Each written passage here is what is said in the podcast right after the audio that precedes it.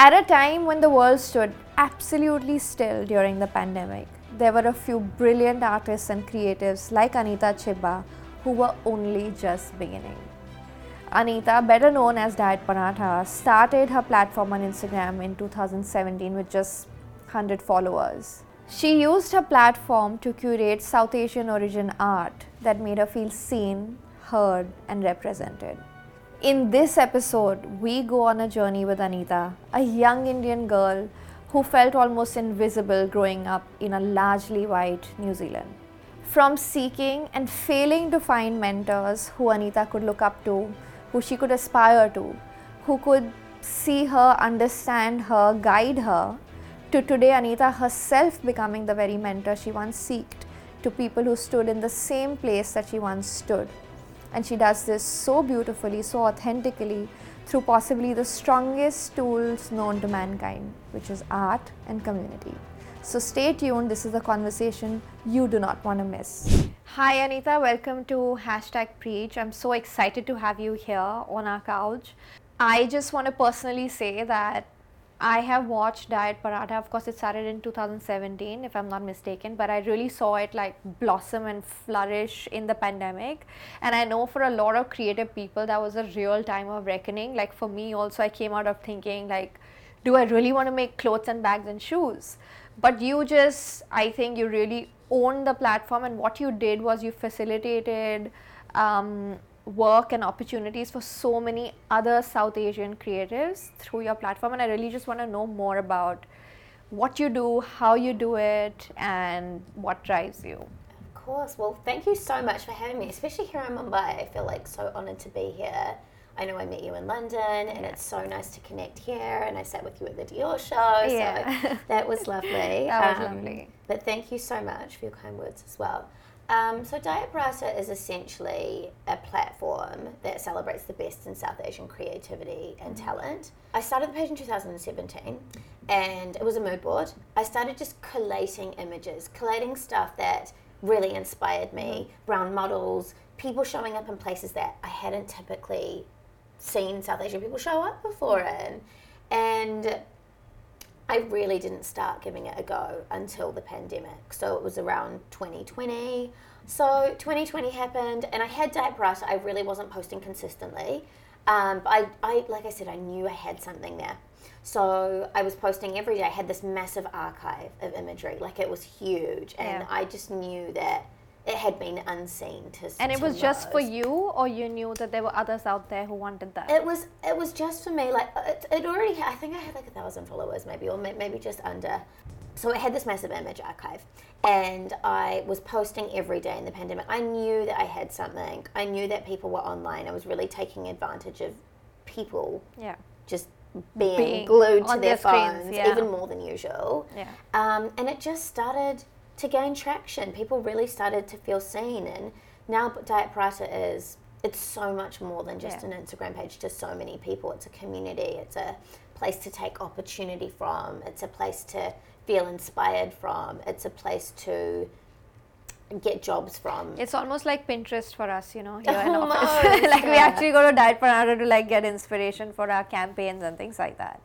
I'm so, so yeah, glad to like hear a, that. I, yeah. I, it's just I think it is a more valuable resource than anything. So I'm going to launch right into your creative process because you've been in advertising, which just makes you really, really sharp at like understanding what others want and like you know tapping into the EQ of what works, what connects with people. And on the other side, you have a very individualistic like style of like this is what I wanted to see. This is what I knew that growing up, me and the girls, like the very few South Asian girls that were there with me, wanted to see and we needed in our life. So I feel like it's a bit of both, and that's when like this confluence actually puts great work out there. So this is a very personal question for me because I get asked this a lot.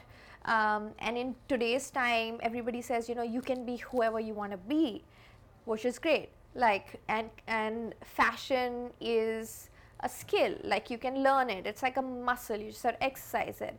But i still somewhere feel like style is something that cannot be taught. Like fashion can be taught but style is just so much more inherent. So my question to you is that do you also feel like because you work with so many artists that art can be learned? You know you could go to school you could learn how to like make beautiful things but do you feel like creativity is something that can be taught as well or learned I think that is a very interesting question. I I think it's an evolution. I think it's an evolution of self and I feel that well, I don't think it can be taught pen to paper academically. Yeah.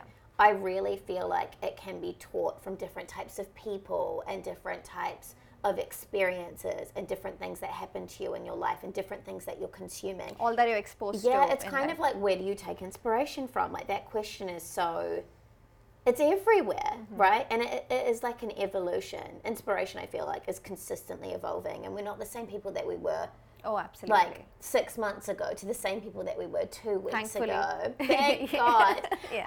Um, but I really feel like I don't think it can be taught, but I think it can be experienced and then becomes second nature. So do you feel like what you're doing with Diet Paratha is also educational in that sense? Like it's telling people, hey, like this is a great body of work by like amazing people.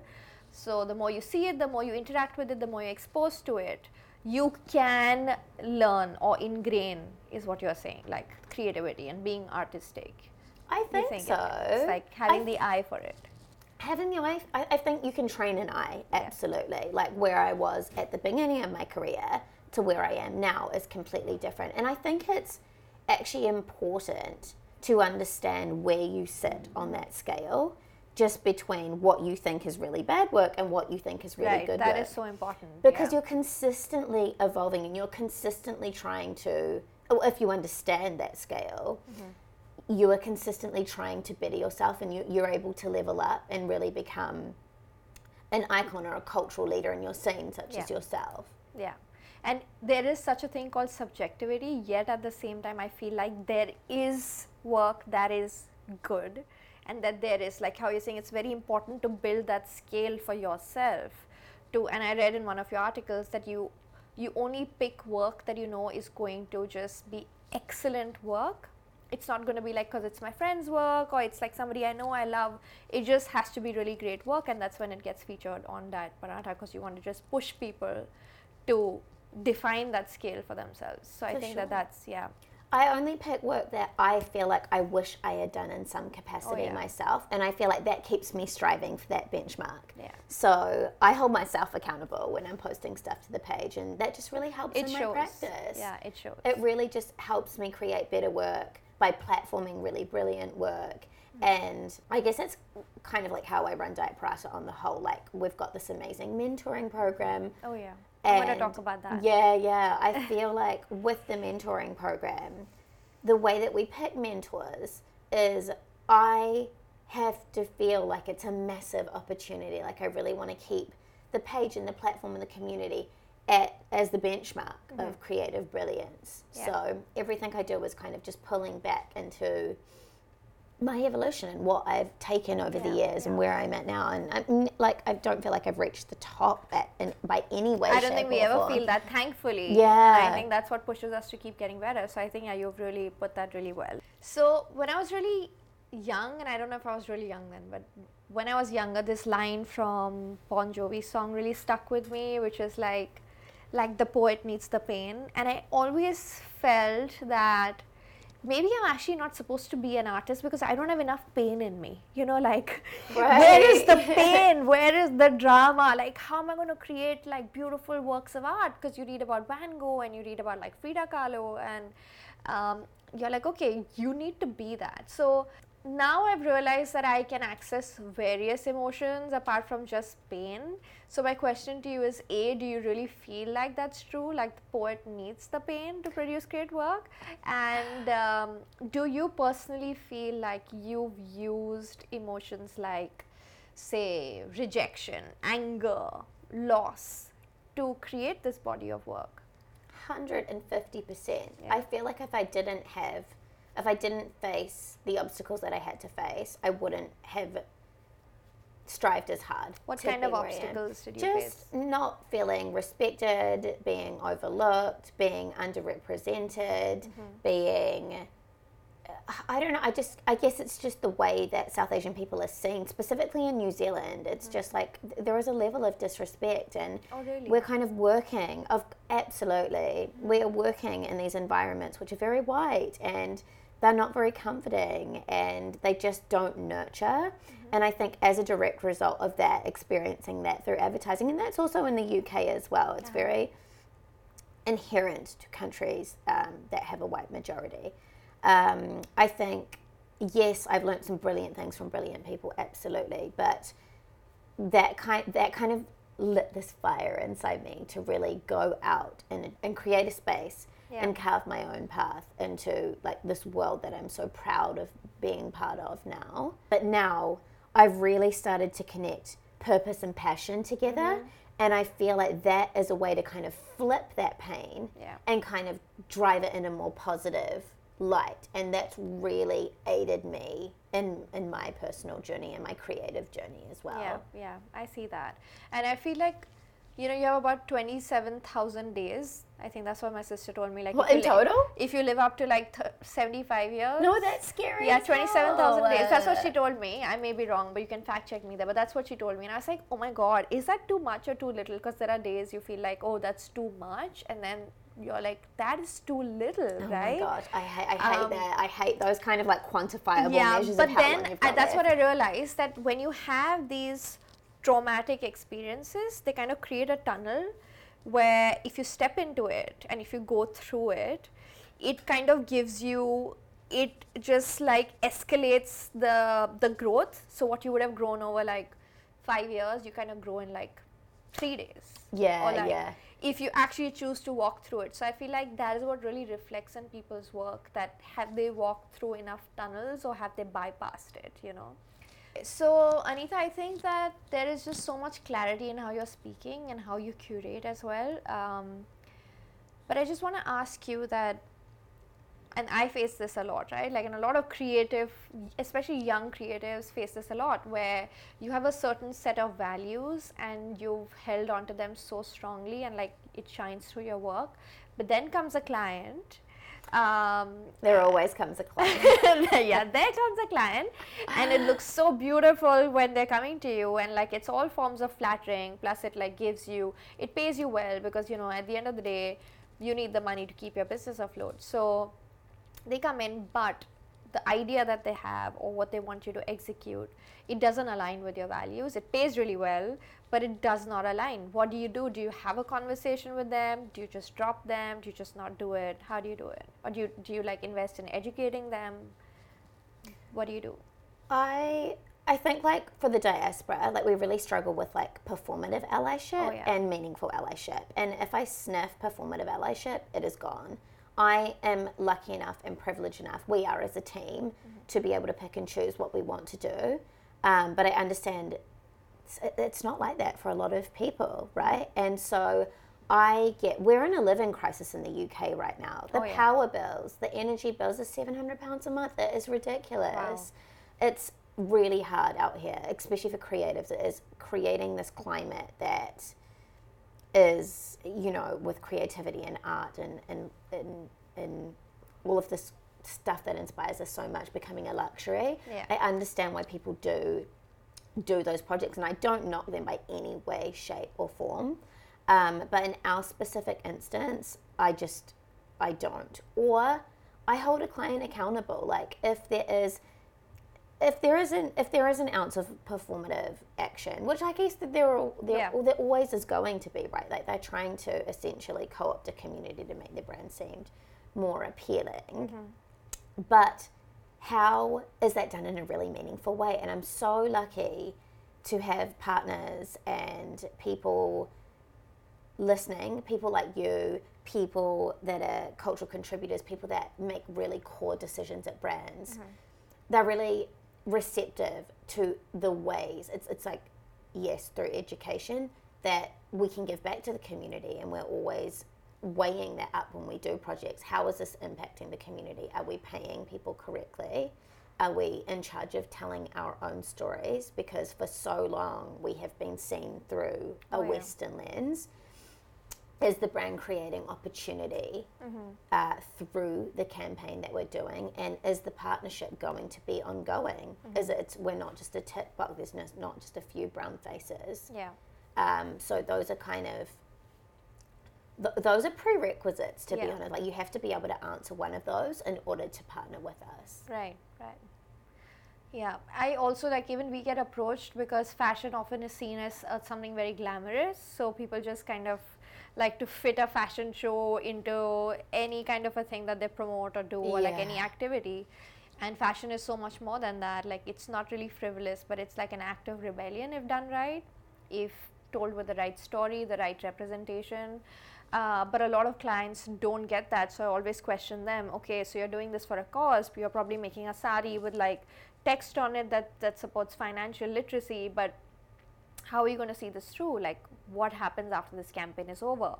You know, so I think just holding the client. But again, like today, I can afford to do that because I'm a 12 year old label Yeah. but probably like 10 years ago i would have said okay yeah, yes please give me the money i need to pay my salaries i need to pay my karigars my artisans you know so it is just so tough and there is no real right answer but as you're saying is the client willing to have a conversation with you and uh, are they willing to get the education Yeah. uh, i think that if they do that then it's then it's fine to go ahead with the project For sure, I think it's up to us as well as leaders to encourage these bigger brands to set the maybe starting their careers out and have less opportunity and really just want to get their foot in the door. Like I actually say this all the time. It is unfortunately we live in this world where people do exploit one another, especially in the fashion industry. Like publications don't pay for submissions, um, but they sell their magazines, and there's a lot of stuff that is done for free, technically, right? I have done so many things for free in my life, and I continue to do them, and it's who is exploiting me and who is not exploiting me, right? right. And I mean, I guess it's if it's for free, there's like a level of that, right? But if something is a good opportunity and I see it as like helpful and it could help my career, I've done so many incredible things for free, yeah which have just set the tone for yeah, where yeah, I I'm at agree. now. I agree with you. Like, and it's also about identifying the power, right? Like, that's what you're saying. Where does the power lie? Like, in this project, do I still have equal power, at least as a creative, if not, say, financially, even if you're not paying me, but I still, the power is equal in a way where I'm getting to do the kind of work that I want to do. So, identifying that, like, when am I getting exploited versus when am I actually doing a collaborative project? Yeah, there is a big for sure. difference between identifying the two. So a lot of people say exposure doesn't pay the bills, but it has paid mine,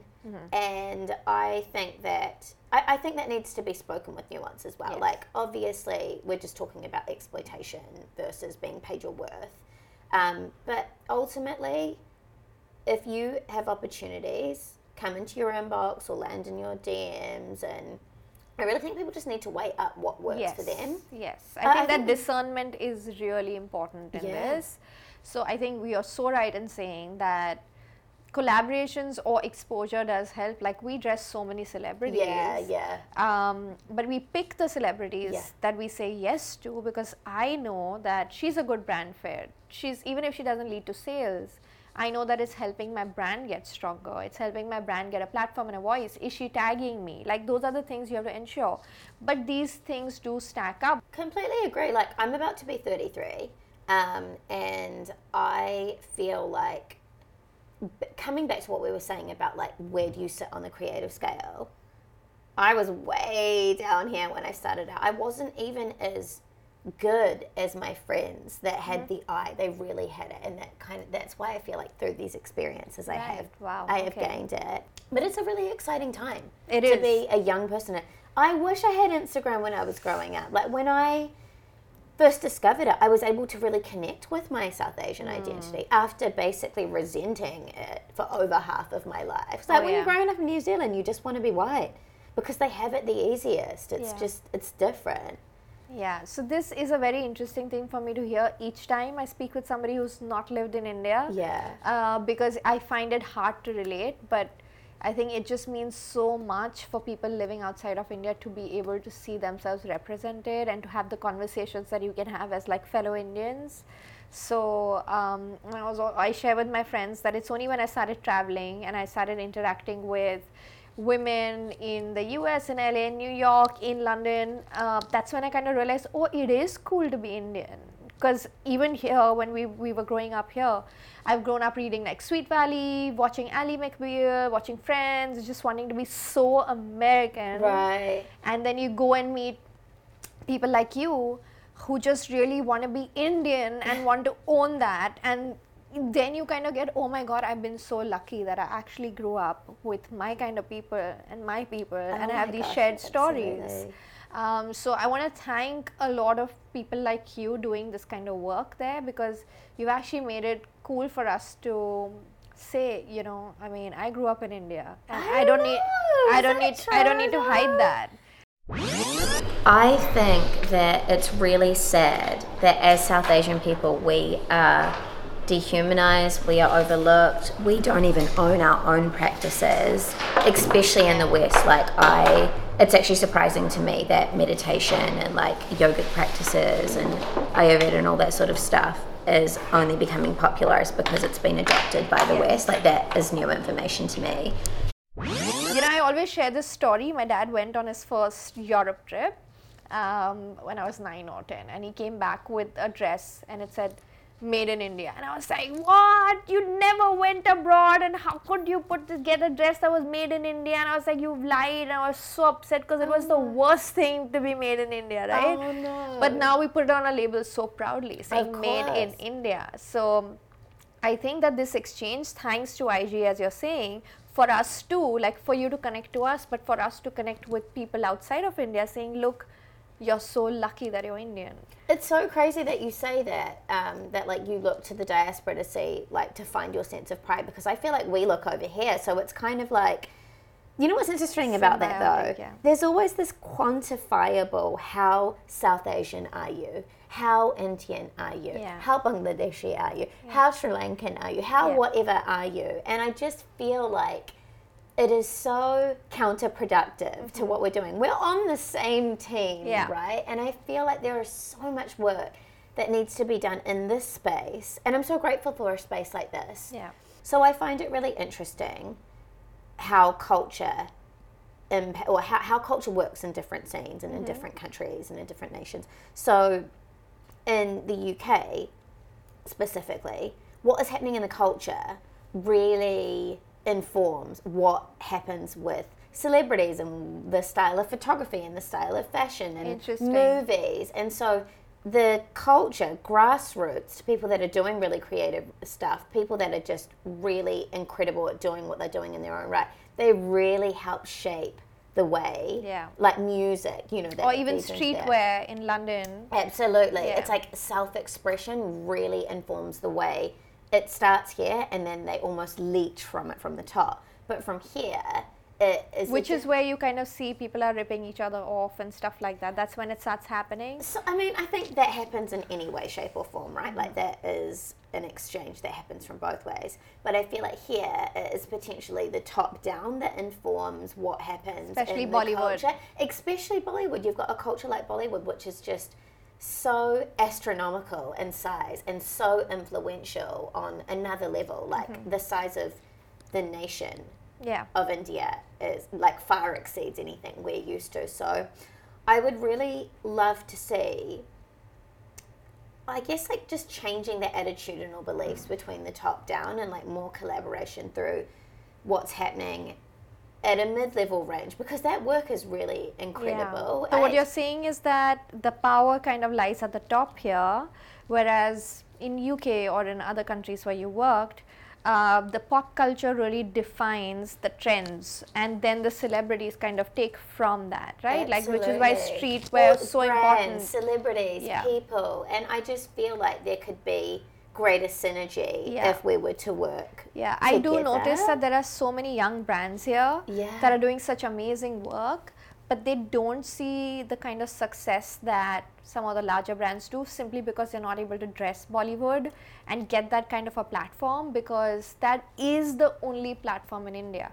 We don't have singers, we don't have artists who are as powerful enough to give a platform to younger brands. So I get what you're saying, that the power kind of needs to shift and let this like more uh, authentic, like real on ground raw work. Just pure up. creatives Yeah, come yeah. through, but that does not mean that they don't exist. So, you know, we hear a lot of women in business or women entrepreneurs. So, my question is do you feel like being a South Asian creative is still people putting us in like neat little compartments? Or do you feel like being a South Asian creative is actually opening a door to like a much larger global pat- platform? Like, do you feel limited by that, or do you feel like it's actually giving you a wide like runway to just take on the world?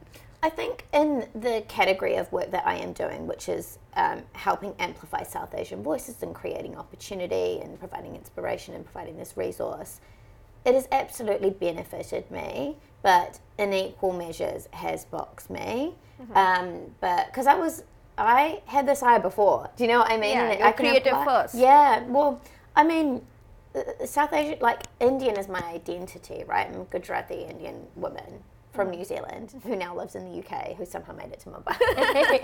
um, Yeah. So that's my identity, and I just feel like it's very interesting, especially with Diet Paratha. Diet Paratha exists for brown people just to be really good at what they do, and th- that is often work that is void of stereotypes around, you know, the food and marriages and all of this stuff that almost like plagues us as the people um, because we're so, we're so categorized into those boxes as well. So I feel that it. I'm proud to be like a South Asian woman. I'm, I'm, I'm proud to be a South Asian creator. I'm proud to be part of this kind of wave of talent that is Of course, like, but just as a creative, do you feel like there are times where you get really annoyed that you know people are just calling you a South Asian creative and not just a creative first because Um, like that people are not seeing your work first they're seeing your identity Yeah, or your nationality or that first like Well, when you frame it like that, absolutely. Um, I think it's frustrating, but I think there's also, I, I mean, especially living in the UK, like there is a lot of education to be done. There is a lot of, like, there is a lot of discourse around how we sort of reshape the way or reframe the way that we are perceived. yeah So I think it does get a little frustrating, but it is not for me personally. it's largely good it's Yeah, largely it's good, largely good. Okay. Um, but we're so much more beyond that, and I really do feel like Diet Paratha or my work has proven itself to kind of exceed like Right. just the parameters. yeah and you worked with like gucci and you worked with so many international brands now that really are not about it being south asian right It's more about like us being here as a people and see, being seen and heard and respected the way that uh, that we should be. So I've been following your family tree um, mentoring program, and I think that that is just so wonderful, and I feel like that ties into you saying that you're trying to create work and opportunities that you seeked as a young girl, um, and you have some of the best people supporting it, like Simone Ashley. Um, and you could just tell us a little bit more about that and how that actually works, how people can access your mentorship program or be a part of that. Um, and do you also feel like, because personally, I feel creativity can get really exhausting, running a business can be really exhausting. And if I did not or could not tie my work to a purpose, and my purpose is eventually starting a Karigar Academy, the Artisan Academy, uh, to ensure that the embroidery art form is continued forward to the next generations. Uh, if I couldn't link my work of making shoes, bags, clothes to that purpose, I wouldn't want to do it. So, is this so? These are two questions here. One is that is this your purpose? Like, do you think that this is what kind of gives your work purpose? This mentorship program that you formed for younger creatives to have access to? So I grew up in New Zealand and I didn't have access to any of these brands or any of these people. So I decided to start the Family Tree Mentoring Program. And we were having so many offers come in from so many senior, incredible people in the community. What were these offers saying that can I help? let me know if there's anything that can be oh, done. wow. And generally, we've got things sorted. You know, when we've got a project, it's fine. And so we've set this we've set this mentoring program up, and anybody of South Asian heritage from anywhere in the world can apply. That was a big thing for me because in New Zealand things were so inaccessible for Yeah. me. And Are they still as inaccessible there? I think just because of the size of the country and the sizes of the teams and the budgets and things, it's just not as easy to Yeah. get into those spaces.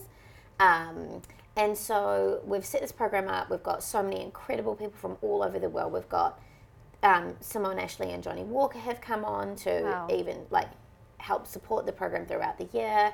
We've got Janet Johnny, he's the associate creative director of Highsnobiety. We've got Nilesh Wow. Dunn, he is the documentary series commissioner for Netflix. We've Oh, got wow. Navi Ahluwalia, she's the editor of Hypebae, and so on and so forth. All of these incredible people just transferring their knowledge. Um, and the way that you can apply for that, or the way that our community members can apply for that, is just through the page. We do um, different rounds, um, and people apply, and then the mentors, because they're giving up their time, they kind of select who they think um, they could best help, and Right. it's really starting to change lives. Like we've had one of our mentors was nominated for an LVMH prize, Ooh, from wow. Karu, and his mentor That's Neha. Deo has um, been so incredible in helping so many different brands. okay, so maybe we can share a link to this. Um, Yeah, so, we, we, I think the best thing to do is just keep an eye on the page because we do rounds. We haven't got one open at the moment, but soon come. Okay. okay, we'll look out for that. So, lastly, I want to uh, ask you because a lot of us get that when we're starting off, especially Indian girls, um, that okay, it's great what you're doing and it's really cute, but it's just a hobby. It's not. It's not real. Like it's not a real career choice. So when you started building your Instagram and you saw potential in it, did you have so many people tell you that? No one told me directly, but I feel like there weren't a lot of people that supported. There were loads. yeah, There were loads of friends and different types of people. There were also lots of people that didn't. Yeah. And it definitely made me feel a type of way. Um, and I think it's really sad when you don't get that support from your friends and you really you need a cosign like a Vogue or a Burberry or a Gucci to like make people think that you're re- you're really Yeah. valid. Mm-hmm. Um, But do you feel like now it's everybody can see it? Like, what was that moment where you were like, okay, now people are taking it really seriously, are taking my work really seriously? Was there a moment, or it's just very organic and gradual? It was gradual for sure. Um, but I really feel like support is free. Yeah. Like you really should be supporting the people that you love and encouraging them to do the best. And anyone that is up against adversity in that department, I would just encourage to just trust your gut, follow your heart, Yeah. and just do what makes you happy because nothing new is going to come from doing the same thing that's always been done. Mm, So, do you still feel like there are many things that haven't been done? Do you Oh my gosh, of gaps? course. Even in this internet, TikTok, Instagram era, there are gaps you Of still see? course, there's always going to be That's something new. There's always going to be like a new style of photography or style like styles consistently evolving as well, or like coming back around. And I think there are new takes and new things to, new subjects to speak about, different ways. Like look at. I guess you guys don't have TikTok, but like Instagram Reels, like how that kind of just came out of nowhere, Yeah, and there's all this nowhere. like there's different types of reporting done now. Like fashion is like you know you've got this green screen and you're speaking about something in front of you in the 15 second second clips. I think it's so exciting, and when you can find those pockets, So, the pockets exist, so that's the great news. The pockets exist. That's great news. Thank you. Because I often feel like they don't. But No, okay, they that's do. a great note to kind of end this on, like very optimistic as you are. Thank you so much for having me.